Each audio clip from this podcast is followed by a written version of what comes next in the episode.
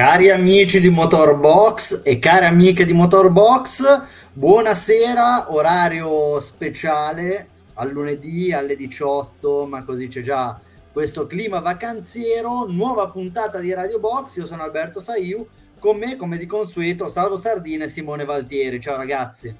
Ciao, ciao a tutti. Allora, questa è la puntata 16 della stagione 4, 16 come il numero di Leclerc, purtroppo oggi però non commenteremo una vittoria del Monegasco, ma un altro pasticcio della Ferrari. Non voglio spoilerare, chiederò però a Salvo, anzi chiederei a Salvo, eh, com'è da tradizione no? in, queste, eh, in queste prime fasi della puntata, di ricordarci come seguirci e poi i risultati del Gran Premio d'Ungheria. Ti ringrazio per avermi ceduto la parola, caro il mio amico Alberto. Allora, ci potete seguire come sempre digitando su, sui vostri device. La parola Motorbox, ci trovate un po' in tutte le salse su Facebook, YouTube, Instagram, la nostra pagina Motorbox Sport che curiamo personalmente, che si occupa soltanto di, eh, nello specifico di, di Formula 1, MotoGP, eccetera, e poi anche il canale Twitch Motorbox.com, che è una novità degli ultimi anni ormai, quindi non è neanche più tanto una novità, e Spotify, Radio Box F1, dove in teoria, dopo la puntata, scarichiamo l- l'episodio soltanto in versione audio. Invece, per rispondere alla tua domanda, um, cosa è successo in Ungheria? Io mi limito diciamo, a farti una cronaca eh, basilare dicendo che ha vinto Max Verstappen, seguito da Lewis Hamilton e da eh, George Russell è il podio che mh, mm, era già, c'era già stato sette giorni prima in Francia. Bene, diciamo che uno non si dovrebbe stupire da un Verstappen Hamilton primo e secondo, però anche in questo caso abbiamo assistito a un bel Gran Premio, quindi tutto potevamo immaginare alla vigilia dello spegnimento dei semafori rossi, fuorché un 1-2 Verstappen Hamilton, però così è stato. Allora, direi di far partire subito questa puntata per lanciarci a vele spiegate verso il summer break.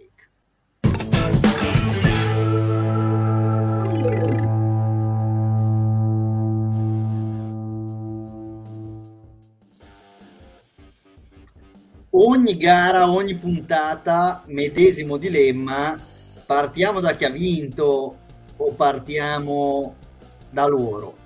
Raramente il loro coincide con il chi ha vinto, eh, questa volta abbiamo deciso di partire col chi ha vinto perché eh, diciamo la verità Simo eh, Red Bull ha portato a ca- ha compiuto l'ennesimo delitto perfetto. Questa era una pista in cui sulla carta Ferrari sarebbe stata favorita. Venerdì abbiamo visto una Ferrari super in palla quindi eravamo tutti eh, abbastanza allineati nel dire ragazzi qua dovevamo fare una doppietta qua possono fare una doppietta al sabato è stato un disastro per Red Bull con Perez eliminati in Q2, Verstappen che ha avuto problemi eh, alla batteria, la parte ibrida comunque eh, è partito soltanto decimo, quindi era tutto apparecchiato se non per una doppietta Ferrari, quantomeno per una vittoria, per la possibilità di guadagnare un sacco di punti e invece Red Bull con una strategia perfetta, con un pilota Max Verstappen che è stato quasi perfetto, ha commesso comunque una sbavatura abbastanza importante, però sono riusciti a vincere, ad allungare in maniera significativa, a togliere dal mazzo una delle gare che poteva essere più insidiose, quindi come si suol dire full house, più di così cosa potevano fare? Guarda, te la prendo alla lontana, nel senso ti parto con dirti che l'Ungheria era una l'Ungaroring era un tracciato noto per corse noiose. Di solito no, noi eravamo abituati al trenino ungherese e tutto quanto. Da qualche anno, da qualche decennio forse, vediamo delle corse bellissime su una pista che permette di sorpassare, ma non a tutti. E qui arrivo a quello che volevo dire. Ci sono due piloti della Red Bull che partivano più o meno in situazione simile. Uno solo ha fatto una gara spaventosa. Quindi penso che l'Ungheria sia una pista che esalti piloti con un certo tipo, diciamo, di, di doti. Ha fatto una gara spaventosa Verstappen, ha fatto una gara bellissima Hamilton. Hanno fatto nel loro piccolo, ma non perché loro sono piccoli, ma perché hanno delle macchine che mi fanno dire questa cosa. Alonso e Vettel, l'unico che non è andato bene, ma che stava facendo una bellissima gara e non ha fatto una gara, diciamo, eh, non ha ottenuto un risultato all'altezza di quanto si è comportato bene, è Leclerc. Insomma, è una pista all'Ungheria, secondo me, che esalta i più forti, i più, i più blasonati e i più eh, capaci, diciamo. Il più capace di tutti in questo momento è Verstappen. Verstappen ha vinto una gara di merito, nessuno gli ha regalato niente, è partito decimo, solo, solo Perez gli ha regalato diciamo il, il, il, sorpasso ma per il resto nessuno gli ha regalato niente. Dai box gli hanno fatto una strategia clamorosa perfetta. È stato cioè ha concluso la gara con due, due gomme due mescole di gomme di vantaggio sulle Leclerc. Che significa? Soft è partito con la soft medium medium mentre Leclerc la strategia vabbè però non voglio spoilerare troppo perché mi sa che ci arriviamo dopo però Vabbè, insomma spoiler, spoiler. strategia perfetta cioè, Leclerc è partito con una mescola di, di, di, di diciamo, di ritardo, di, svantaggio nel primo stint e con una di svantaggio nel terzo. Quindi con due mescole di svantaggio, poi ha fatto anche una sosta in più, vabbè ci arriveremo. Insomma, ha fatto una gara pazzesca, ha tenuto in vita gomme che potevano consumarsi prima, anche se l'Ungheria è una pista dove mh, insomma, non si usurano così tanti pneumatici. Che gli vuoi dire a uno così? Bravo, bravo, ha vinto una gara che solo lui poteva vincere o magari Hamilton e infatti è arrivato secondo. Bravi, chapeau. Ecco, Salvo, secondo me qua Simo ha detto una cosa interessante, ha fatto il nome di Hamilton, nel, nel preparare la scaletta di questa puntata abbiamo detto Leclerc, eh, Verstappen è diventato Lewis Hamilton, nel senso l'anno scorso forse ha rubato un po' di mestiere negli ultimi anni, perché diciamo che già dal 2019 eh, ha avuto la possibilità di vedere da vicino come, come si comportava Lewis Hamilton ed effettivamente questo mondiale lui lo sta gestendo come Hamilton ha gestito i mondiali del 17, del 18, del 20. Aspetta che le gare arrivino da lui, sta aspettando che il mondiale arrivi da lui, non commette errori e anche quando commette delle sbavature, poi lui e il team sono talmente perfetti per tutto quello che riguarda il resto che riescono a metterci una pezza. Sta girando indubbiamente tutto nella miglior maniera possibile. Sì, eh, diciamo che mm, se vogliamo la, la, rimonta di Verstappen di ieri eh, è una rimonta che ci ricorda un po' quelle che ci ha fatto vedere Hamilton in quelle poche occasioni, perché poi non sono tantissime, in cui eh, negli ultimi otto anni si è trovato a dover partire dal fondo con una macchina estremamente eh, competitiva. Quindi poi là, là, sai, fai anche fatica eh, e abbiamo fatto fatica, pur eh, dando chiaramente a Hamilton i meriti che aveva, a scindere eh, tra l'abilità del pilota che sicuramente c'era e sicuramente c'è, lo abbiamo visto anche quest'anno con una macchina meno competitiva, e la, eh, la, la forza, la, la, capacità della macchina, in quel caso era la Mercedes, in questo caso parliamo della Red Bull di Verstappen, di, eh, di, di, di recuperare, di, riprendere ehm, chi in quel momento si trovava davanti.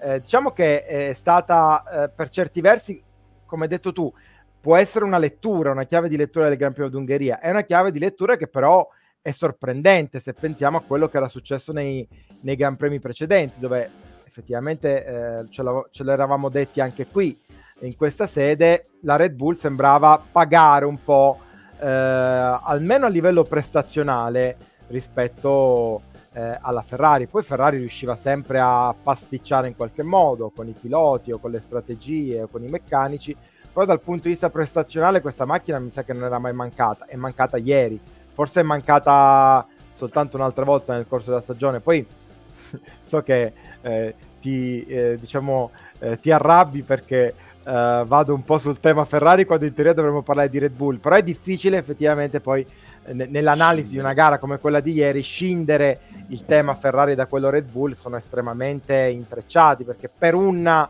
per una rimonta sensazionale, bellissima, strepitosa, e dall'altro lato c'è una debacle che è eh, eh, difficile da commentare per certi versi. Perché... Ma secondo me, cioè, quello che abbiamo visto a Budapest, poi di fatto, e, e di nuovo lo puoi vedere a specchio, vale per Ferrari eh, per un verso e per l'altro verso per Red Bull.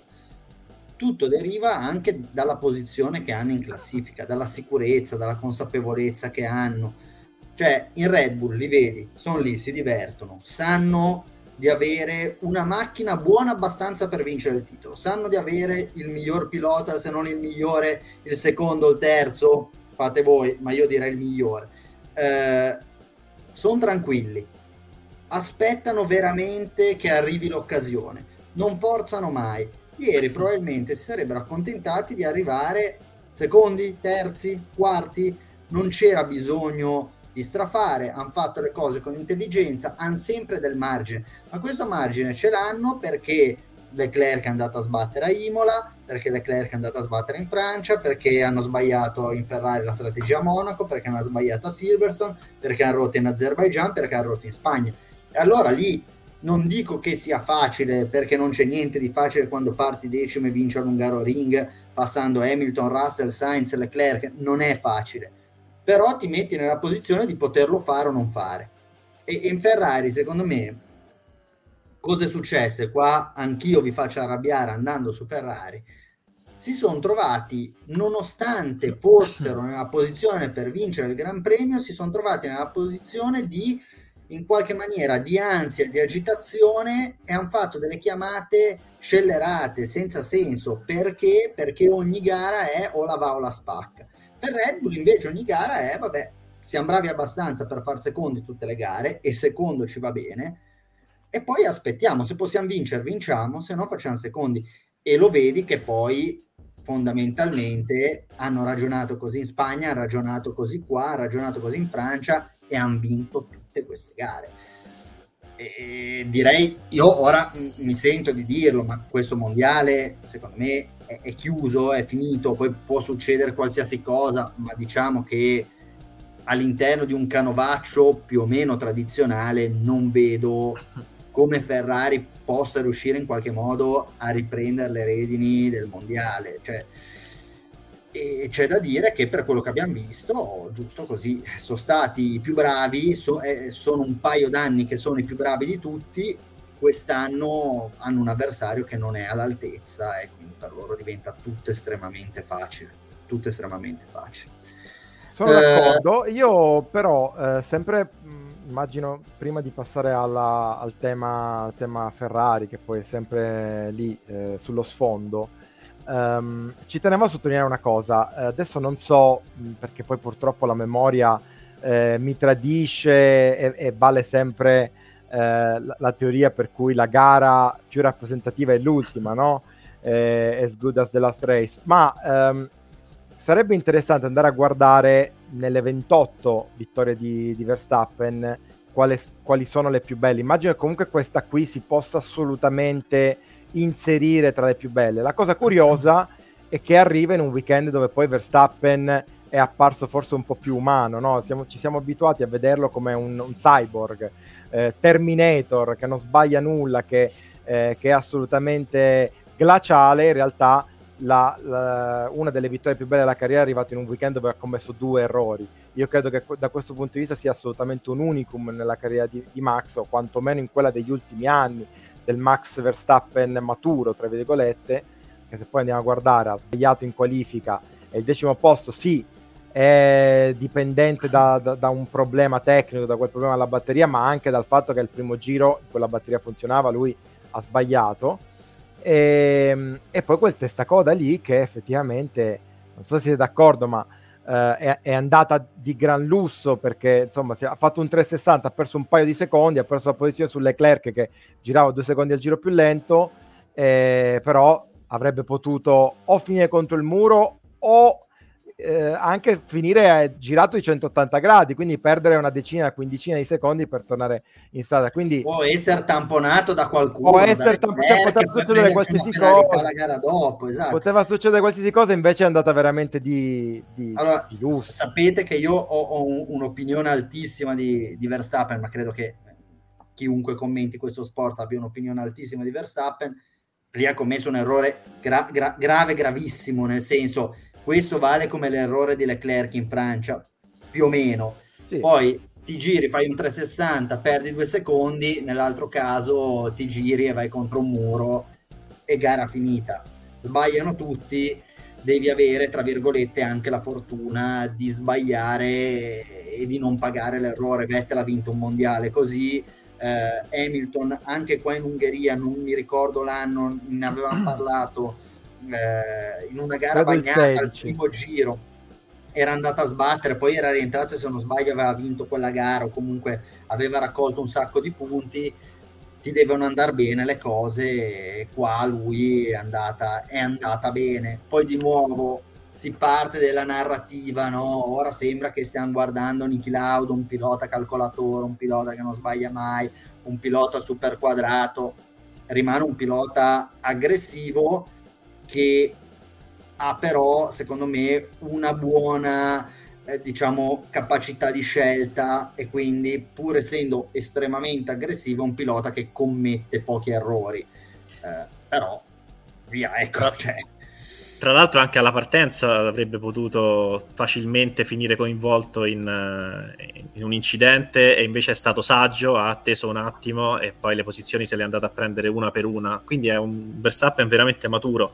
Volevo dire anche un'altra cosa, o- ovvio che mh, an- quest'anno in Spagna dov'è che ha fatto il testacoda Spagna in gara? no no in Spagna è andato Spagna. lungo sì. Dov'era? Dov'era? In Spagna? Spagna, che ha fatto, Spagna. Sì, che è andato lungo, no? Testacoda.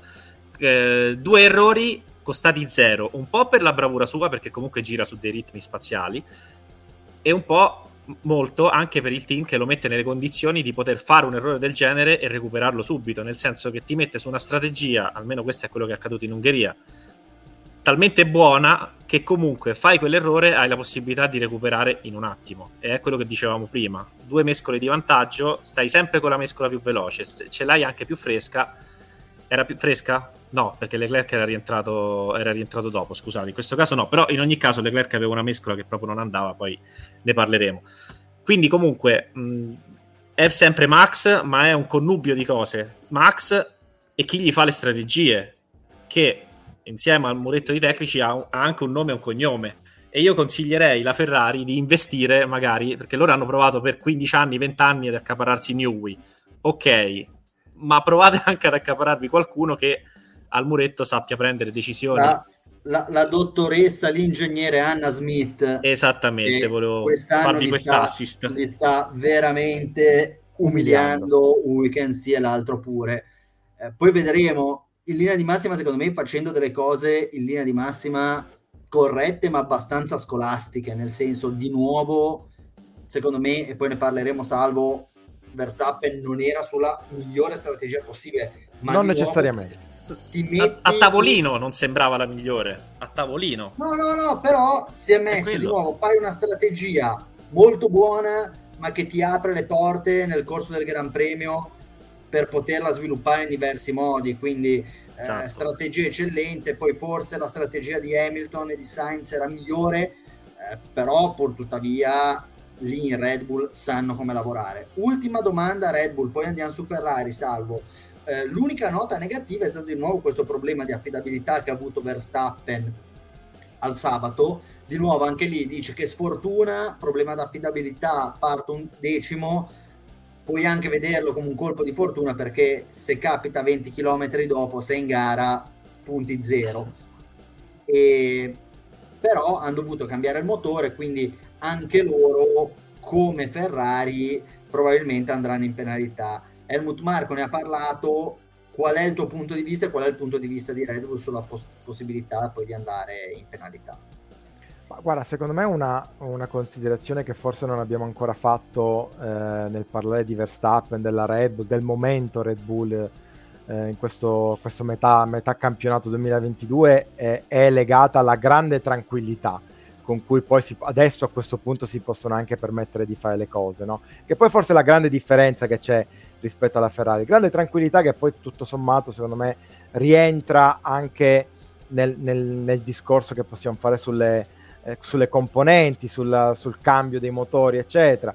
Red Bull, eh, a parte che il discorso del problema de- di sabato era un problema alla batteria e, e Verstappen era l'unico, insieme mi pare a Norris, non so se anche Ricciardo, ad avere ancora pri- il primo pacco batterie. In stagione se ne possono usare due, lui era l'unico che era ancora sul primo pacco batterie. Hanno sostituito quel pacco batterie e passato sulla seconda unità, poi la domenica mattina hanno cambiato tutto il motore. Ma in generale, al di là di questo, ehm, appunto c'è una tranquillità tale che gli, permette, gli permetterà di andare in penalità, è una penalità che sarà secondo me anche precauzionale più che necessaria.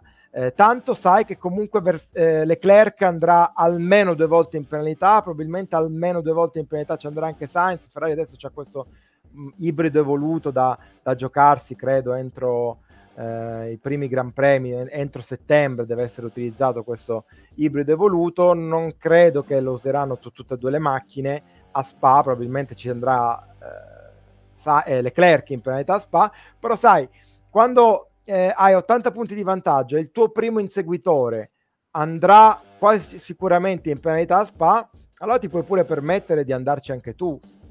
Perché no? Eh, eh, poi abbiamo già visto che insomma la capacità di recuperare anche con le strategie loro ce l'hanno.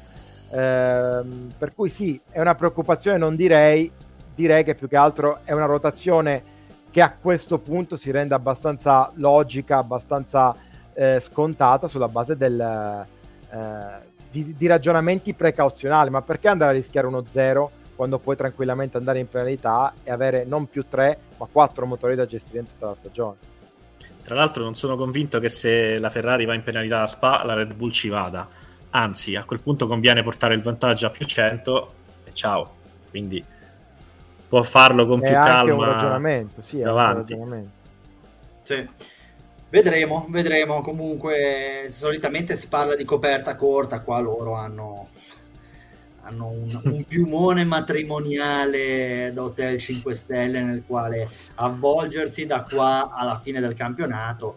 Eh, dovranno gestire bene le cose senza commettere troppi errori, ma diciamo che se non commettono eh, stupidaggini madornali potranno veleggiare verso, verso un comodo trionfo Parliamo di chi ha reso tutto questo possibile, la Ferrari, perché eh, vedendo le prestazioni di questa macchina, ma anche dei piloti, eh, Sainz che anche, anche Sainz ultimamente eh, lo vediamo, è più performante di Perez, quindi sta andando tutto abbastanza bene da quel punto di vista per la Ferrari, però sono dietro di 80 punti in un mondiale che probabilmente dovrebbero comandare ed è solo per demeriti loro, solo per demeriti loro. Eh, si è parlato tanto della strategia, dopo l'errore del pilota è un po' tipo gira la ruota, eh, questa volta hanno riperso di strategia e forse anche di prestazione. hanno fatto discutere, comunque io partirei dalle parole di Binotto che dice ragazzi qua a mancare è stata la prestazione, eh, quando la macchina non va puoi mettere le gomme che vuoi, oddio, oddio, io trovo molto debole questa sua difesa, mi sembra anche una difesa in linea di massima immotivata, eh, nel senso sì, magari non avevano le performance che avevano in Australia, che avevano in Spagna o che avevano a Monte Carlo, eh, pur tuttavia avevano una macchina che fino a due terzi di gara vedeva Leclerc in testa e fondamentalmente se non avessero vinto ci poteva stare che Verstappen su Red Bull, e stiamo parlando di Verstappen e Red Bull, avessero potuto vincere il Gran Premio, loro comunque sarebbero dovuti arrivare secondi, al massimo terzi. Sono arrivati sesti e diciamo che i dieci punti che ci ballano tra il secondo e il sesto posto sono persi tutti, tutti, tutti, tutti di strategia. Non so se anche voi avete la stessa opinione, però tendenzialmente la difesa di Binotto rispetto agli strateghi non mi sembra una difesa eh, così persuasiva. Vado io? Vai Guarda, secondo me la gara l'hanno persa proprio in partenza, perché se tu monti la gomma gialla subito e, e al secondo stint rimonti una, monta- una gomma gialla, sei obbligato praticamente a montare una gomma visto che comunque l'hanno fatto in anticipo rispetto a quanto poteva dargli quella, quella prima gomma gialla e quella seconda gomma gialla, sei poi obbligato a montare una bianca. Quindi la bianca era forse il plan A o il plan B, però c'era l'utilizzo della bianca. Nel, è una gomma che da sabato sconsigliavano di utilizzare perché non andava proprio in temperatura neanche con le temperature più alte del venerdì. Quindi neanche da sabato, da venerdì si era capito che la gomma bianca potesse essere. Certo, aveva senso se dovevi fare una gara a una sola sosta e ok. Quindi partire con la gomma gialla quando gli altri già partono con la gomma rossa, i tuoi rivali eh, principali, è già uno svantaggio. Dopodiché, che fai? Come fai? Provi ad allungarlo quello stint. Non segui la strategia di chi parte con la gomma rossa, che si ferma dopo 19 giri e tu due giri dopo lo segui. Hai bruciato dei, dei giri buoni con la gomma gialla. E la stessa cosa l'hai fatto nel secondo, ecco appunto, bravissimo, l'hai fatto nel secondo stint in cui hai usato la gomma gialla per molto meno rispetto al tempo per, cui la potevi usare. Dopodiché pensi che la bianca dopo qualche giro possa andare in temperatura, vedi che non è così e la pezza che ci metti è peggio del, del, del, del guaio di aver scelto la gomma bianca, perché alla fine Norris la gomma bianca l'ha messa, ha capito di aver fatto un errore, ma è arrivato fino alla fine e non ha danneggiato così tanto la tua gara. A quel punto Leclerc l'unica cosa che poteva fare era restare dentro e provare a salvare quantomeno il terzo posto, perché Hamilton l'avrebbe comunque risuperato. E invece no, scelta di fare una terza sosta e a quel punto non so più che dire perché non lo so, sono talmente tante le cose che in diretta proprio in presa diretta poi noi commentiamo tutte le gare insieme no? eh, sulla, sulla, nostra chat di Whatsapp quindi sono talmente tante le cose che ci hanno lasciato basiti che eh, non, non, riesco a, a, capire qual è stato il più grave dei tre errori, se non partire con la rossa, se tagliare le, la, la, performance della gialla fermandosi prima in entrambi i casi, se montare la bianca, tutto è sbagliato, cioè mi, mi, pare tutto troppo sbagliato, non, non, c'è una sola cosa. Sulla strategia Concordo. di Leclerc. Concordo la strategia di Sainz ma anche Scusi, la strategia di Sainz eh, non è stata perfetta perché non è stata perfetta, ma l'hanno fermato talmente presto che di fatto hanno parificato la, la, sua strategia a quella dei piloti che partivano con le gomme rose. Ma allora, tutto sbagliato. Tanto vai a differenziare. C'è una gara in cui può piovere in qualsiasi minuto. Tieni uno con le rosse, in caso di pioggia leggera rimane fuori. Tieni uno con le medie e ci può stare nel caso in cui eh, tu pensi che possa venire a piovere, ti apri la finestra di 10 giri, ma a quel punto lì, quando parti con una mescola di vantaggio o, o di, a seconda più dura, cioè prova o a guadagnare un pit stop o a aprire le finestre. Poi avevano il riscontro di Alpine, quelle gomme non funzionavano, non andavano. Tutto sbagliato, tutto, tutto, tutto sbagliato. Hamilton poi alla fine andava come un treno e mentre Russell ha fatto la strategia di Leclerc, Hamilton ha fatto una strategia gialla gialla rossa, però allungando gli stint e sfruttando bene la rossa nell'ultima parte. Quindi a me può andare anche bene il discorso fatto da Binotto che non c'era la performance, però qua è, è stato tutto sbagliato, ma anche io non mi sono neanche spiegato il perché abbiano messo a Leclerc poi le rosse. Era quarto se non sbaglio. Lascialo in pista, quantomeno non perdi la posizione da Perez e la posizione su Perez non l'avrebbe persa. Quindi esatto. proprio tutto inspiegabile, tutto sbagliato, tutto di nuovo fatta a casaccio. Salvo, te ti sei, ti sei fatto un'idea diversa da quella mia di Simo?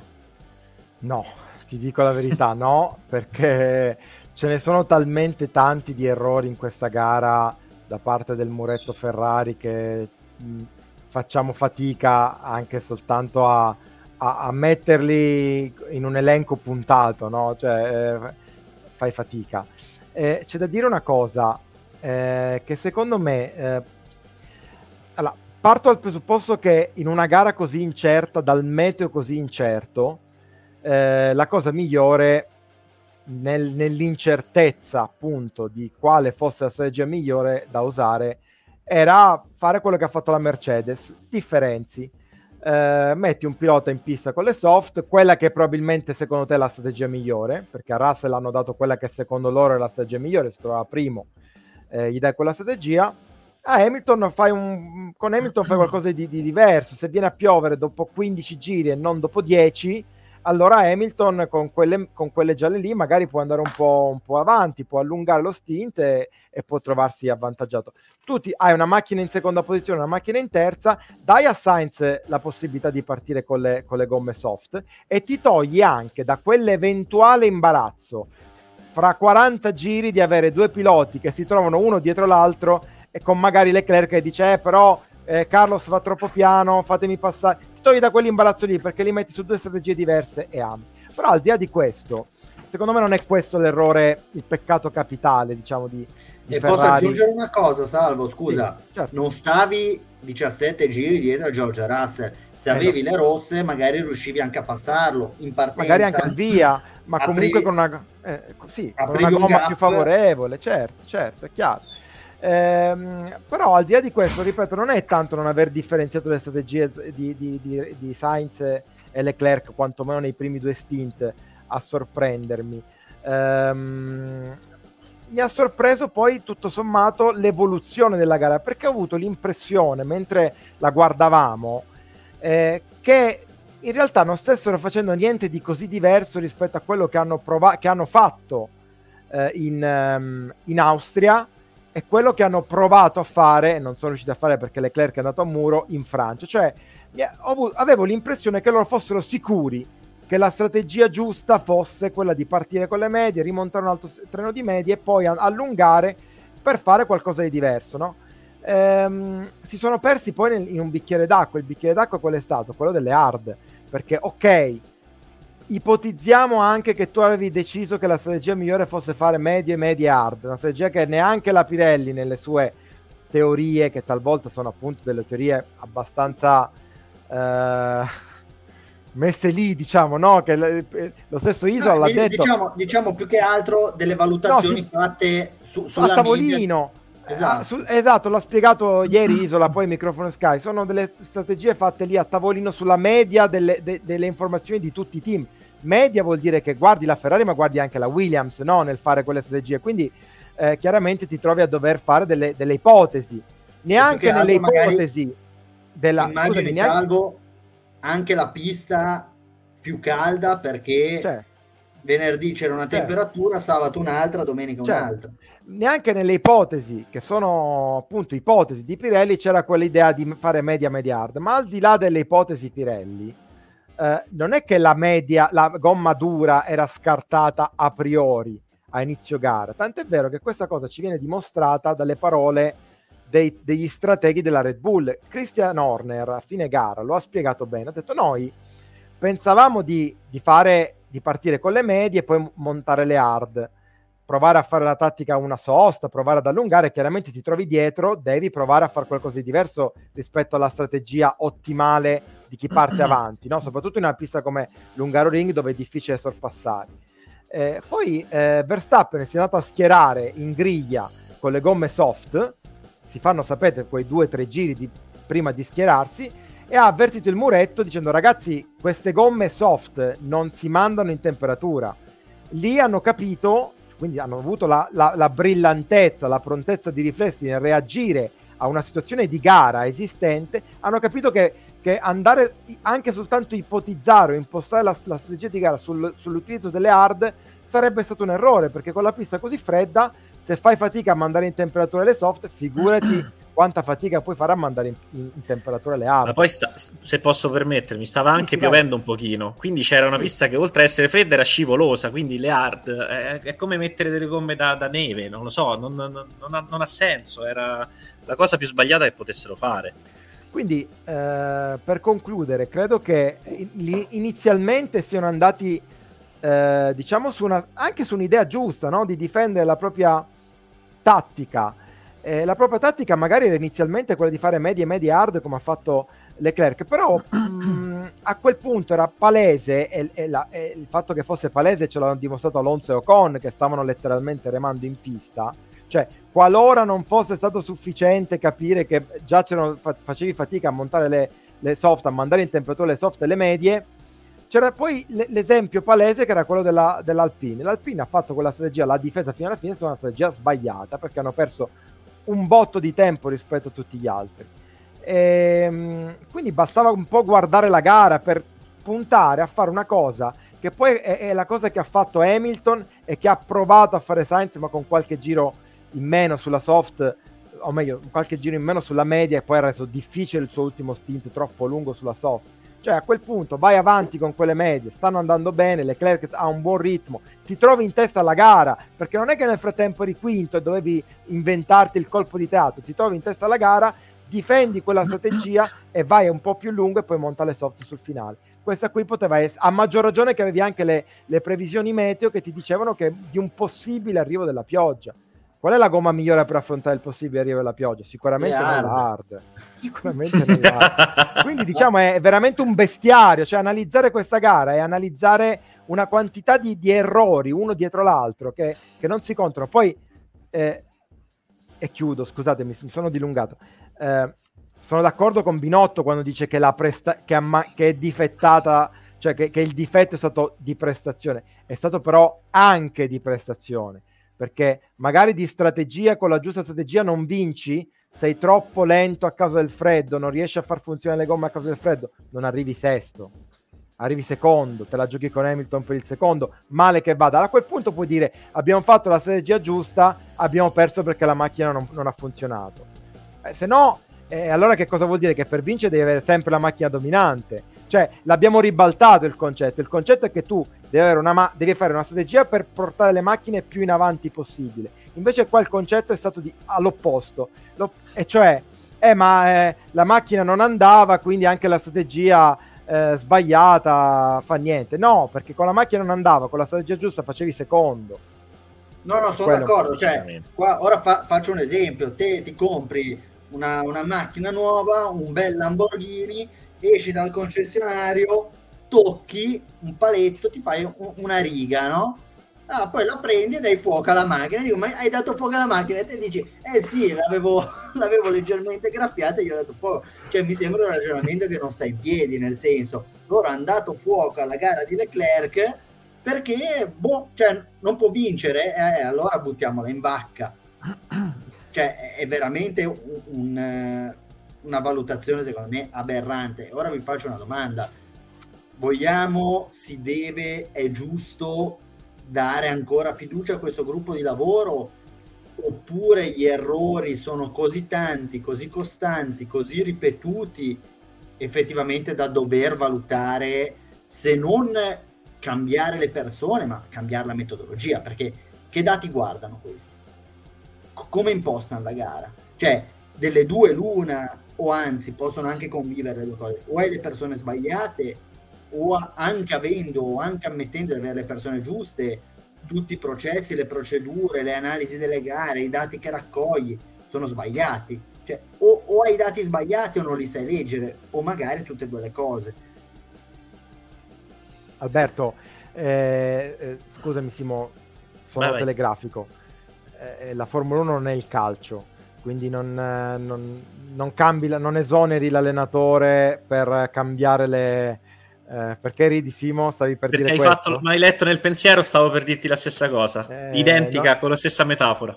Eh, perché insomma puoi prendere anche oggi, ti metti, cioè, facciamo fantamercato, prendi Toto Wolf, eh, metti Toto Wolf, è una cosa che è impossibile perché Toto Wolf è proprietario della Mercedes Formula 1, del team prendi, Formula 1. Toto prendi Wolf, Toto Wolf e Christian Horner, li metti tutti e due lì insieme, si, eh, non, comunque non cambierebbe eh, a non livello vince il mondiale 2022, esatto. salvo Esatto. Però crei una cultura aziendale che magari esatto. nel 23 non fai ste cazzate. Esatto. Ehm, infatti son, son, sono dell'idea che eh, se tutto sommato Binotto mh, mm, comunque si prende le sue responsabilità, ci mette la faccia, eh, che, che pare evidente che non sia a livello di Horner, non è a livello di, di, di, di Wolf, eh, però comunque eh, no, no, non starei lì troppo a puntare il dito. Però è chiaro che in questo momento c'è un problema di strategie, ci sono dei responsabili eh, in tema di strategie, quindi se fossi la dirigenza Ferrari chiederei di fare qualcosa in, in tal senso, imporrei di fare qualcosa in, in tal senso, ma direttamente, senza scomodare la dirigenza, se fossi in binotto, quantomeno un minimo rimpasto lì in mezzo lo farei cioè togli Rueda, lo metti in un altro ruolo, tanto sono ingegneri, si riciclano, no? e, ehm, ne metti un altro, prendi un, un, ragazzo che ti è sembrato particolarmente brillante, tanto ormai è evidente che questo mondiale è perso e più che altro hai la possibilità di, di sperimentare qualcosa in vista del 2023 dove invece la partita sarà determinata. Non devo aggiungere nulla, hai detto esattamente quello che volevo dire io. 2023, 2023 qua secondo me si apre un altro scenario, nel senso ogni lasciata è persa e il fatto di avere una buona macchina nel 22 e il fatto di magari di essere cresciuti molto rispetto al 21 non garantisce in nessun modo a Ferrari di poter competere per il titolo e di vincerlo, anche perché oltre a una super Red Bull che mi sembra messa molto bene, Mercedes sta tornando e diciamo nelle ultime due gare, due o tre gare, anche a livello di prestazione, non, hanno dimostrato di non essere così lontani. Ci sarà poi l'entrata in vigore della nuova direttiva tecnica eh, a partire da Spa, questo potrebbe ancora di più chiudere il gap. E poi il discorso che facevamo prima su Verstappen, se fosse il primo, il secondo il terzo pilota, beh, eh, quello che ancora ora potrebbe essere il primo o il secondo corre per Mercedes e, e ha ripreso un po' a dimostrare che questo giochino è ancora il suo. Quindi a, voi Guarda. avete avuto l'impressione, Simo, che in questa gara Mercedes fosse in lotta per la vittoria? Assolutamente sì, ma ti dico una cosa, eh, la sensazione è che la Mercedes sia comunque la terza macchina in pista, anche se ha diminuito di parecchio il, il gap. Però la coppia di piloti che ha la Mercedes non ce l'ha nessuno. Hanno due punte assolute, secondo me, perché Russell sta dimostrando, ma non da oggi, non da, cioè non da domenica, ma dall'inizio dell'anno, di, di valere in prospettiva eh, i, i, più forti, diciamo. E Hamilton lo conosciamo, sappiamo chi è. E, ehm, hanno la, la, coppia di pilota più forti, non hanno sbagliato quasi nulla dall'inizio dell'anno, tant'è vero che anche quando la macchina non aveva prestazione, eh, loro facevano risultati, erano sempre in top 5 e, e, accumulavano punti, tant'è vero che attualmente hanno solo 30 punti di ritardo dalla Ferrari nella classifica costruttori. E questo è merito dei piloti. Sainz, davanti a sì, sì, eh, Russell è davanti a Sainz, ma già c'era prima davanti a Sainz, Sainz l'aveva risuperato l'ultimo Gran Premio, poi adesso è ripassato davanti, quindi questo implica non solo una coppia di piloti che fa tutto quello che deve fare eh, e lo fa bene, ma anche un muretto all'altezza di quello Red Bull e lo abbiamo visto lo, lo, scorso anno, quando comunque se la giocavano sulle strategie, ma non abbiamo visto errori grossolani come quelli che vediamo quest'anno fronte Ferrari. Quindi è un team che, che è abituato a vincere perché ha vinto e dominato eh, sette stagioni di Formula 1. Eh, sa quello che deve fare per tornare in, in piedi. È un team che fa molta autocritica. Toto Wolff aveva detto: Io a questa Mercedes do tre cioè sei stato ingeneroso, ma questo ti fa capire quanto vogliono arrivare in alto. L'aveva, l'ha detto quando era venerdì, l'ha detto giovedì. Quindi, eh, cioè, sta crescendo, sta tornando e sono sicuro che nella seconda parte del mondiale la Mercedes sarà un fattore e, e la Ferrari non è molto sicura di mantenere il secondo posto se continua così, perché il vantaggio si sta assottigliando non soltanto come punti, ma anche proprio come, per, come performance. Eh, chiudo col dire la pole position che eh, ha fatto Russell eh, è figlia anche delle circostanze, nel senso che comunque né Leclerc né Sainz sono, a, sono riusciti a mettere insieme un giro, perché avevano gli intermedi migliori, ma sono sempre stati, diciamo, imprecisi in uno o nell'altro settore. Però eh, sta, sta, stava lì, cioè la Mercedes, non è che mh, aveva un ritardo di mezzo secondo come all'inizio dell'anno, e quindi gli è bastato a Russell fare un giro pulito, preciso, per eh, sfruttare tra l'altro anche le condizioni di freddo in cui la Ferrari non l'abbiamo detto fino adesso, ma effettivamente è un fattore. Dall'inizio dell'anno, quando fa freddo, la Ferrari non riesce a mandare in temperatura le gomme. E, e, quindi per sfruttare una vulnerabilità della Ferrari per cogliere l'occasione. Loro stanno cogliendo tutte le occasioni dall'inizio dell'anno, bravi, e se continuano così non è detto che arrivino terzi. Ragazzi, Hamilton ha fatto nelle ultime 5 gare P3, P3, P3, P2, P2 e soltanto Verstappen ha fatto più punti di lui. Mister okay. Consistency. Ciao. Eh sì. Ecco, vabbè, comunque no, ieri è stato veramente strepitoso, difatti speravo quasi che riuscisse nel miracolo perché Albi eh, ce n'è bisogno, prego. volevo aggiungere al discorso assolutamente inappuntabile che ha fatto Simo soltanto una cosa, cioè o meglio, non sono d'accordo con lui soltanto in una cosa eh, mm-hmm. sul fatto che Mercedes, cioè che ha ritenuto Mercedes in lotta per la vittoria. Secondo me, cioè almeno io non ho mai avuto la percezione nel corso di tutta la gara che effettivamente, eh, pur con Russell davanti, no? Eh, che effettivamente la Mercedes avrebbe vinto quella gara. Ho sempre pensato che ce l'avrebbe fatta la Ferrari e poi dopo è stato evidente che avrebbe vinto Verstappen. Vai Simo, scusa. Posso difendermi? Scusa, no, cioè vai, difendermi. Vai, Posso, vai, eh, secondo me eh, io ce l'ho avuta per due giri quella sensazione che potessero vincere. In effetti ho detto sì, eh, però l'ho detto molto a cuore leggero. Ce l'ho avuto per due giri. Eh, poi, come ho visto subito dopo la sosta di Verstappen, ho visto il ritmo di Verstappen. Hamilton era costretto a restare in, in pista altri qualche altro giro per far funzionare la strategia e allora no, ho pensato no, non, non lo può fare, però effettivamente sì, su questo ho risposto a cuore leggero. Eh, il Lizza per la vittoria probabilmente non lo sono mai state col senno di poi, ma eh, per il podio e con la Ferrari sì, assolutamente. Però ecco, per dare seguito un po' a questo discorso, non sono così sicuro, a parte che comunque la Formula 1 ci ha insegnato, abbiamo visto l'anno scorso la vittoria di un Alpine e di una McLaren, due anni fa abbiamo visto la, l'Alfa Tauri vincere a Monza, quindi Formula 1 ci ha insegnato che eh, insomma quando hai una macchina del genere, una macchina che tutte le domeniche tendenzialmente sta lì, che può lottare per i podi, una macchina che assolutamente eh, può ambire in situazioni particolari eh, a delle vittorie.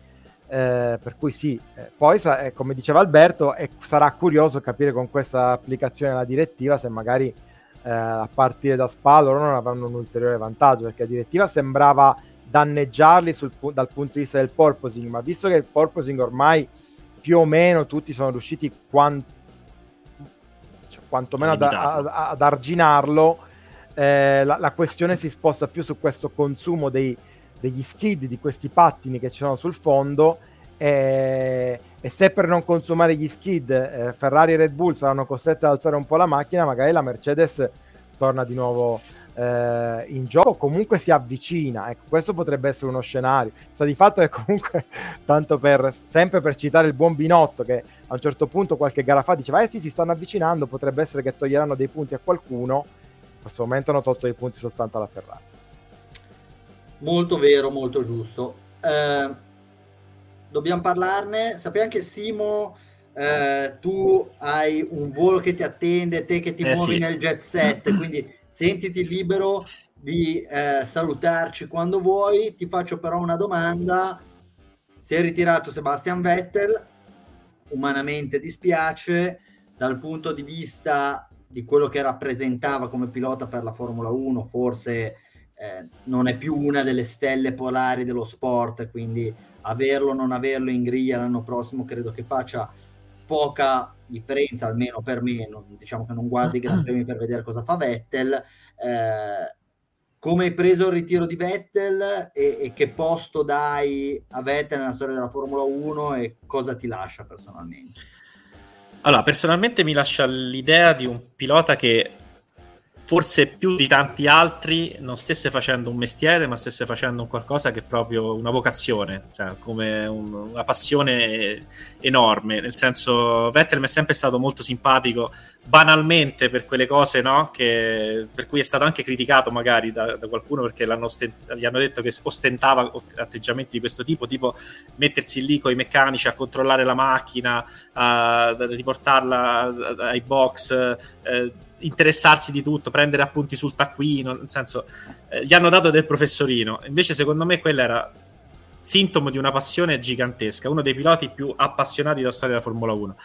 Quando era, eh, diciamo, in rampa di lancio, ha avuto la fortuna di avere la giusta, il giusto team alle spalle, la giusta macchina, e è stato bravissimo, bravissimo, nessuno glielo potrà mai negare, a... Ehm, a sfruttare al massimo il suo periodo migliore in Formula 1, a vincere quei quattro titoli mondiali di fila e questo lo, per forza di cose lo colloca tra i dieci più grandi di sempre. Mm. Però io penso che tra i dieci più grandi di sempre, vabbè, tu dici di no, ma io dico di sì. Eh, ti sto dicendo però anche che secondo me davanti a lui ci sono piloti che hanno vinto titoli me- meno titoli di lui. Come, come forza e come, come, bravura, diciamo. Però tipo Vettel quello che le prenderà il posto. Eh, esatto. quello che gli prenderà il posto, ad esempio, sì. Eh, per cui mm, a me lascia, lascia un, un, po' di amaro in bocca, perché in realtà eh, anche in Ferrari ha, ha, fatto vedere delle cose buone, però si vedeva che proprio non, eh, non è stato fortunato, diciamo, non ha mai avuto la macchina con la Ferrari per poter combattere. E quando ce l'ha avuta, quelle, quei, rari, quei, quei rari scampoli di stagione eh, non tutto è andato per il verso giusto, mi viene in mente in Canada con Hamilton, mi ha, mi ha, dato sempre l'idea di essere un pilota che più passavano gli anni più diventava triste. E quindi magari l'addio è, era anche una cosa inevitabile. Eh, lui è, un, è, sempre stato molto riservato sulla sua vita privata, giustamente non ha mai esposto la sua famiglia e, e, questo per proteggerla. Quindi ci credo quando lui fa quel video in bianco e nero in cui dice che vuole dedicarsi alla famiglia e, e che ha piacere nel passare del, eh, del, tempo con loro. Però ti dico anche una cosa, secondo me lo rivedremo al volante, perché quella, quella passione che ha denotato per tutti questi anni, magari non di una Formula 1, eh, però quella passione che ha denotato per tutti questi anni non è che evapora così. Eh, secondo me è un pilota che potrebbe avere una seconda carriera e magari ritroverà anche la gioia di, di guidare, ecco. No, se devo dire, io non ho avuto tristezza nel vedere Vettel che si ritirava comunque un ragazzo di 35 anni, ha corso 17 anni, ha vinto 52-53 certo, no, gare, no. 4 mondiali, ha corso per due delle squadre più blasonate della storia della Formula 1 come Red Bull e Ferrari, si è tolto le sue soddisfazioni, ha fatto la sua carriera, lascia diciamo senza avere dei conti in sospeso con nessuno, chiaro, un titolo in Ferrari sarebbe stato qualcosa che avrebbe nobilitato la sua carriera, quello che lui desiderava più di qualsiasi altra cosa, però di nuovo parliamo di un ragazzo di 35 anni che avrà guadagnato 200 milioni di euro guidando le Formula 1, è arrivato al momento in cui ha detto signore guardate bello, ho voglia di fare dell'altro, qua probabilmente non ho modo più di essere rilevante da un punto di vista sportivo, per star qua a ciondolare, vi saluto. Quindi secondo me, anzi, una cosa molto comprensibile, secondo me un bel momento, una cosa bella, un uomo secondo me personalmente assolutamente realizzato, che ha dato tantissimo allo sport, che ha ricevuto dallo sport, forse ancora di più di quello che lui ha dato allo sport, e stop, cioè bene così, nel senso, mi sembra anche uno di quegli atleti che si ritira nel, modo giusto, al tempo giusto, senza risultare né patetico nel continuare a rimanere mm-hmm. lì, né magari troppo un'uscita prematura. Quando Rosberg si è ritirato, ti dici sì, vabbè, ma hai vinto il mondiale ai 30 anni, ma vediamo ancora uno o due anni cosa puoi fare. C'era quella narrativa lì con Hamilton. Non è nemmeno come Valentino che gli ultimi 4-5 anni di carriera del tutto irrilevante Qua uno che è andato via al momento giusto, ci ha provato ancora un paio d'anni con Aston, non è andata, va bene, ciao, tanti saluti. Quindi un Lorenzo, un Orge Lorenzo. Sì, ci provi ancora un paio d'anni, poi dici quello che devo vincere l'ho vinto, la mia esperienza l'ho fatta. Revoir, salvo. Salutiamo Simo, ciao Simo. Che... Sì, ragazzi, io vi saluto, che l'aereo mi parte e devo essere a bordo. Esatto, ciao a tutti. Ora, ora facciamo un, un, pezzo di puntata dicendo il ritiro di Simo da Radio Box, cosa significa, cosa lascia. No, ci vediamo tra un mesetto. Ciao a tutti. Ciao, ciao, ciao buone ciao, vacanze. Ciao. Adesso facciamo vacanze così a metà puntata, va bene. Eh, allora, dai. No, eh, qual è la domanda, scusami? Mi avevi chiesto in generale un commento. No, parlo di Steve Vettel, la ruota libera, se secondo te si è ritirato nel momento uh, giusto. No, so, guarda, penso che hai fatto l'analisi più corretta possibile, cioè eh, veni- era già da anni in una fase calante, perché è indubbio che dal 2019 in poi, dal 2018 in poi, io sono uno di quelli che crede che quell'incidente eh, a Hockenheim e successivamente quell'errore a Monza al via eh, siano stati un po' lo spartiacque della sua, della sua storia in Formula 1. No? C'era un, un, prima Monza e Hockenheim e un post Monza e Hockenheim. 2019-2020 sono stati degli anni un po' calvario in Ferrari, non per colpa sua, perché la macchina insomma eh, non aveva rispettato le promesse. Ci ha riprovato, ci ha provato in Aston Martin, un team dove eh, te, peraltro quando lui ha, ha sposato il progetto era il progetto Racing Point era un team che era arrivato al netto della penalità al terzo posto della classifica costruttori, quindi è un team che sembrava poter essere in grado di non lottare per il titolo, ma comunque poter eh, continuare a raccogliere podi e magari qualche vittoria. Eh, c'erano andati anche, ce l'avevano fatto peraltro con Perez l'anno prima. Ehm, ci ha provato, non è andata, ci sta a chiudere così. Non è un pilota vecchio, perché a 35 anni non è neanche un giovane, come dici tu, non è neanche Rosberg che si ritira a 31 anni col, col mondiale eh, appena, appena vinto. Spiace umanamente, quello sì, perché credo che dal punto di vista della persona e dei temi che, è in grado di trattare eh, ci sarà un bel vuoto eh, dal punto di vista di personalità e di eh, eh, profondità nell'analisi di, insomma, di quelli che sono i temi sociali.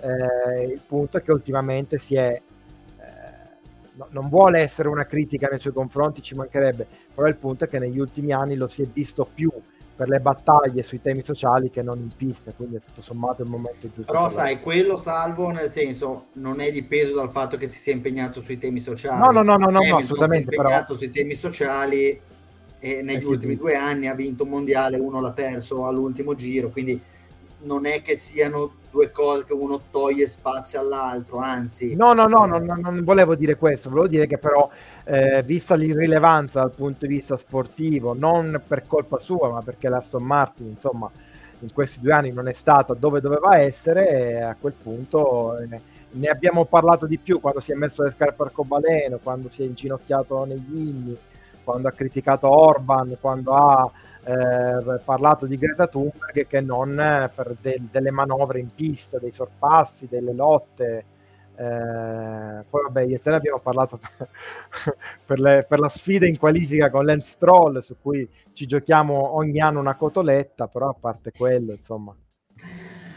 Sì, ecco, ora eh, Simo, che ecco, ultima domanda, te lo metti nella top 10 all time?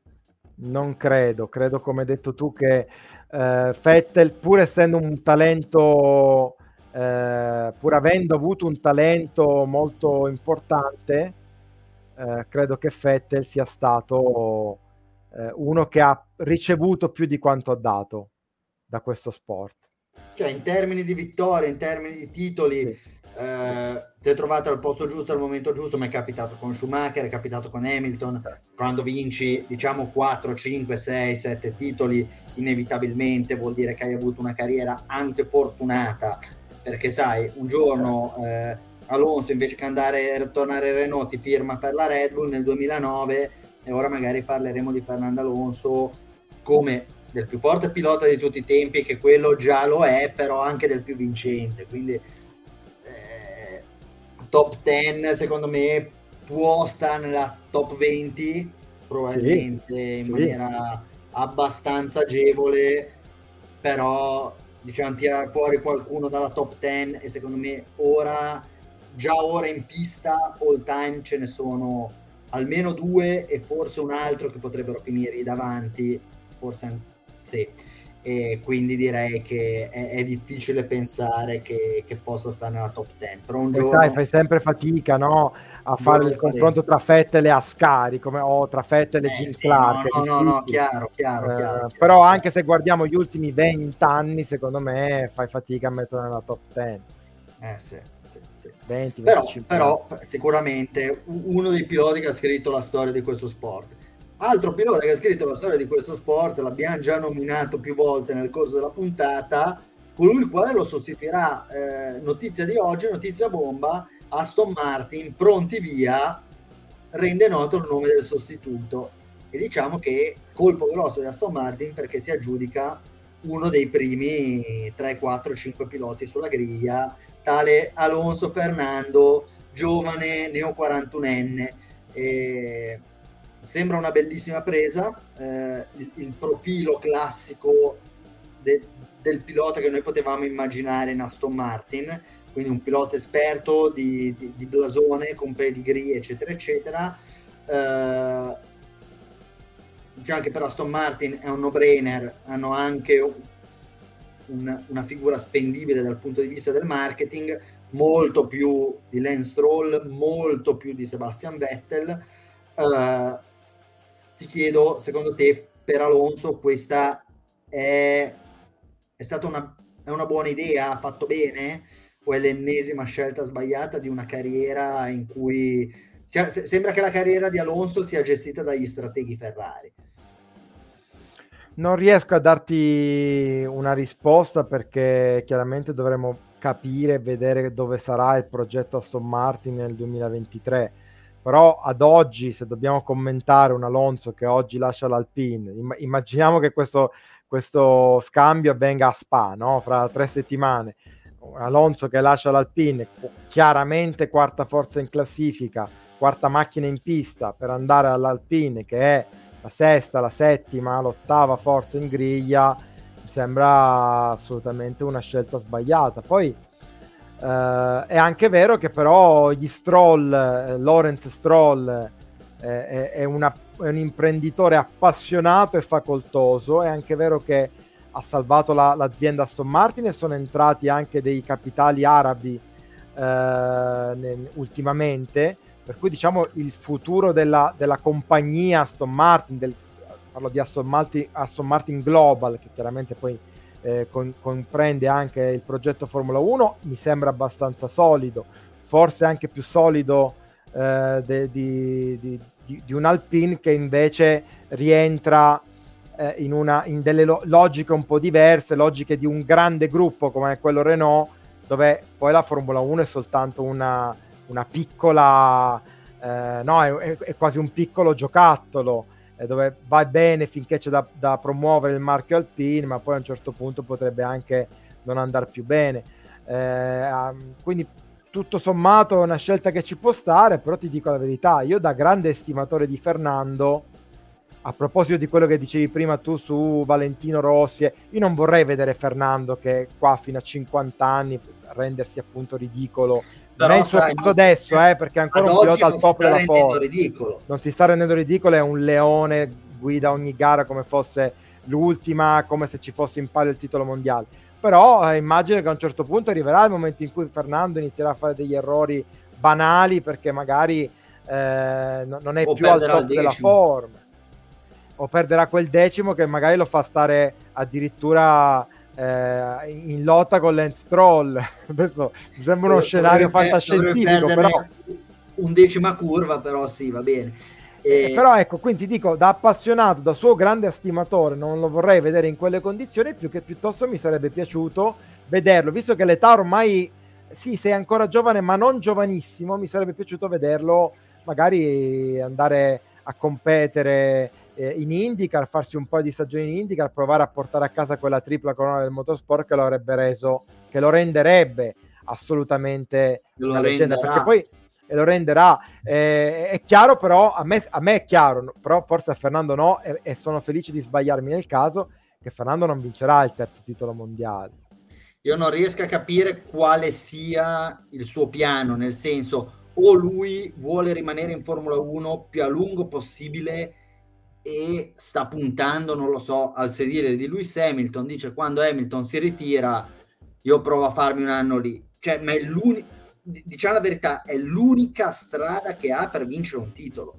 O uno scenario per cui Leclerc spazza quelli della Ferrari e, e lui prova in qualche maniera a tornare in Ferrari. Ma sono gli unici due scenari estremamente poco plausibili e lui magari ritiene che stando in Formula 1 avrà la chance eh, prima o dopo di sedersi su uno di quei sedili lì perché sennò è inspiegabile non, non, avrà modo di vincere. Oppure cosa fa? aspetta che arrivi Audi che arrivi Porsche in Formula 1 è difficile, è difficile. Secondo me di nuovo andrà bene se riuscirà magari a vincere ancora una gara in una condizione un po' particolare se riuscirà a fare dei podi e that's it Comunque, eh, a questo punto direi che Piastri dovrebbe andare in Alpine, mi sembrerebbe la logica conseguenza.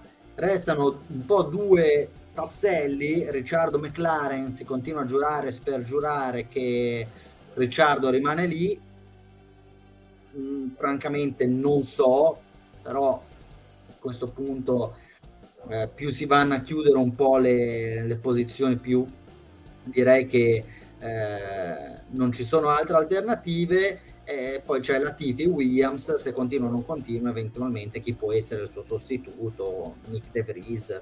Boh, non lo so, vedremo. Comunque direi che è abbastanza... o magari un giovane dalla, dalla Formula 2 anche se sì. devo dire che questa inidiata non mi sembra particolarmente irresistibile. Comunque diciamo la verità abbastanza poco interessante e poco rilevante. Eh, Salvo vogliamo procedere.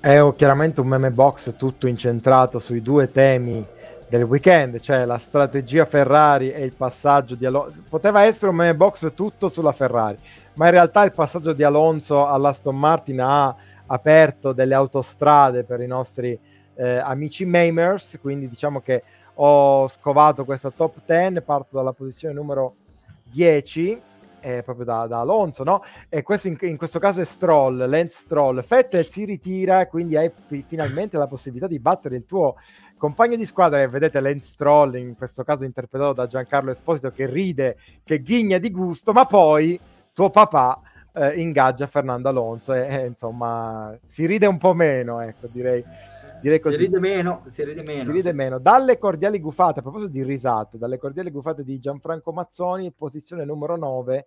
Qua ci sono Verstappen, Wolf, Hamilton, tutti un po' che sbeffeggiano la Ferrari e questo è Verstappen che parla, dice dopo che hanno visto che le Alpine giravano due secondi più lente, hanno messo le hard per tentare di starmi davanti in pista. Grassissime risate, eh, un po' tra, in, questo, eh, in questo gruppetto, in questa riunione di condominio tra Red Bull e, e, e, Mercedes. Tra l'altro c'è da dire che non è neppure un, uno scenario così improbabile, visto che nel retropodio eh, no, no. Eh, eh, Verstappen e Russell hanno proprio perculato, ridendo la strategia della Ferrari. Hamilton ha chiesto, ma avevano le hard? E loro due hanno risposto sì, ridendo, quindi insomma non esattamente una, una gran figura, diciamo così. Poi, eh, posizione numero 8 con gli amici di Flop Gear, eh, questa è di qualche giorno fa, ma ritorna assolutamente sempre più attuale. Ikea da Bolino Rosso, previsto il pienone ogni domenica dalle 15 in poi. Insomma, tutti i tifosi che eh, si immaginano tutti i tifosi che, della Ferrari che accettano le, le, diciamo, le, le, proposte delle rispettive fidanzate mogli o fidanzati e mariti per andare insomma al, all'Ikea a, a fare shopping tanto insomma c'è poco da guardare. In realtà no, perché poi le gare sono sempre divertenti e la Ferrari ci ha dimostrato di, di darci anche dei... ogni domenica un tema nuovo, no? Questo se non altro bisogna dargliene atto. Ogni Ma domenica un tema. Io te lo dico, cioè Spamonza, Ben Ben, doppietta, pum pum, si riapre tutto e quando ci stai per sperare di nuovo poi magari ne perdono una, ne vincono due, eh, così esatto. è. Beh. Esatto. Eh, comunque non è vero, non è vero che la Ferrari non ha vinto nulla. Eh, in realtà Binotto ha ottenuto un premio questa, questo mese ed è il numero 7 dei nostri meme, è stato l'impiegato del mese della Red Bull Racing, Vedete, c'è il quadretto appeso nei corridoi di Milton Keynes e, così, eh. ha, ha, vinto se non altro questo. Poi vabbè, ehm, oh. Ci continuiamo ad accanire e sparare sulla Croce Rossa, sulla strategia Ferrari con la posizione numero 6, questa qua è un po' riassunto delle gomme utilizzate, vedete Red Bull soft eh, medie medie, Mercedes soft medie medie, Ferrari medie medie, ruota del, del, del carretto, cing, c- ruota cingolata, non so adesso bene come, come definirle, però insomma così è. E tutto sommato non è una descrizione così eh, poco accurata, anzi. Uh, numero 5, andiamo avanti, sempre dal web eh, anche questa è bellissima, vedete qui, hard tire, gomma dura viene inserita su questo lanciamissili, non so come altro definirlo, Ferrari che poi spara, fa fuoco sul, sulla gara di Leclerc, tra l'altro se tu lo guardi bene eh, il tizio che spara è chiaramente Torpedo Kvyat. Eh, non so se, se, è un caso oppure no, se sia voluto oppure no, però insomma, tant'è. Poi ehm, è chiaro che insomma 80 punti, diresti che la Ferrari il mondiale non lo vede più neanche con il binocolo. Ed è esattamente quello che succede qua in, in quarta posizione. Il Ferrari lì che prova ad avvistare eh, il mondiale, ma il mondiale è lì di fianco e insomma difficilmente sarà, sarà avvistato. Um, mi sposto di nuovo invece su Alonso, perché adesso c'è la top 3 che è tutta dedicata al nostro Fernandone. Al numero 3 le difese di, di, Ocon. Quando c'è Alonso, vedete, si mette lì da sbarrare la porta. Quando non c'è Alonso, invece, prego, si accomodi. Più o meno è andata così. E Ma lo sai se... che ho visto questo meme identico che ho scritto Alonso defending, poi c'era scritto Hamilton 2021 la foto di sopra e poi Verstappen 2022 che gli apre la porta. Effettivamente Alonso non è stato molto coriaceo nella difesa della posizione contro Verstappen quest'anno. No, no, però sai, sapendo in questo caso, sapendo che andavano sulla strategia una sosta sola, non aveva neanche grande senso mettersi sì. lì a battagliare. Eh, no, ma a me fa ricordare sempre quel fam- quella famosa frase tell him to defend like a, like a lion, no? Ditegli di difendere come un leone e ricordiamo il leone com'era un meme dell'anno scorso. Vabbè, poi, e questa qua è una delle più belle che ho visto questa settimana, Battery Voltas, le, le, le, brutte scelte di carriera, le scelte sbagliate di carriera ti, ti, fanno più forte e questo qua è Fernando Alonso, ti rendono più forte. Questo qua è Fernando Alonso che a questo punto è neanche, cioè Schwarzenegger, è un campione di è Mister Olimpia a questo punto, eh, a furia di scelte di carriera sbagliata, ma poi al numero uno, questo ti do atto perché oltre a meme brutti me ne mandi anche di belli, L'unico modo per la Ferrari di vincere il campionato 2022 si dov- dovrebbero mettere tre Alonzi lì. Eh, anche Però sai che clima infame, sai che clima infame. litigherebbero tutto il tempo tra di loro, sarebbe bellissimo però, cioè sarebbe veramente fantastico. Ci darebbe da parlare persino di più di quanto non ci danno da parlare adesso. Eh, ho quasi finito, c'è un premio Ed Irvine, premio della critica alle cose che non sono meme ma che fanno comunque ridere e va, non potrebbe che andare, insomma, Jeremy Clarkson che dice, ma visto che non si possono più... Eh, off- non si può più offendere, non si possono più utilizzare bad word eh, in Formula 1, c'è arrivata questa notizia nei giorni scorsi, eh, sono costretto a dire che eh, i i strateghi della Ferrari sono eh, lui dice are brilliant, sono quindi bravissimi, brillanti. È, è, è una, una, cosa che penso che tocchi vette assolutamente di, di, di rilievo assoluto. Uh, e basta, finisce qui il nostro meme box. Se vuoi, ti faccio una rapida classifica del Toto Box. Fammi una rapida classifica del Toto Box, dai. Senza sigla, te la faccio ed eccola qui. Eh, più o meno siamo sempre lì. La cosa che rimane assolutamente clamorosa è come Luca Manacorda, che salutiamo, che domani compie 40 anni, eh, sia una sorta di Max Verstappen, cioè succede di tutto, tu sembra avere tutti gli svantaggi del caso e poi però è quello che continua ad allungare in classifica, ha fatto tre punti, va a 76, io ne faccio uno, tu sei lì un po' in agguato, un po' Hamilton, eh, con un po' Mercedes con Ferrari, ti avvicini, Valtieri diciamo disperso. È, la, Stone, è la nostra Aston Martin. È la nostra Aston Martin. E poi c'è i Radio Box All Stars che hanno fatto un punto anche loro, in questo caso erano difesi in maniera, devo dire, pessima da, eh, dal nostro amico e collega Lorenzo Pastuglia. Eh, che, che, tra l'altro. Lorenzo ha detto se, se, indovino il pronostico vengo come ospite a Radio Box next noi avevamo time, detto, Lorenzo, avevamo, esatto, gli avevamo promesso di sì ma next time eh, sarà per la prossima volta Ciao Lorenz. E vabbè, insomma, eh, ci riproverà magari. O magari esatto. no, chi lo sa, chi può dirlo. Vabbè, direi che, che per oggi abbiamo dato. Siamo stati quasi bravi, ricordatevi di seguirci Facebook, YouTube, Instagram, Twitch, Spotify. Noi andiamo in vacanza, torneremo dopo. Qual è il prossimo Gran Premio? Spa? Belgio, dopo il Belgio. Belgio. Torneremo dopo Spa a parlare, chissà, di una vittoria Ferrari? Delle strategie Ferrari? Vedremo. Lo scopriremo. Buona estate. Ciao ciao. Ciao ragazzi.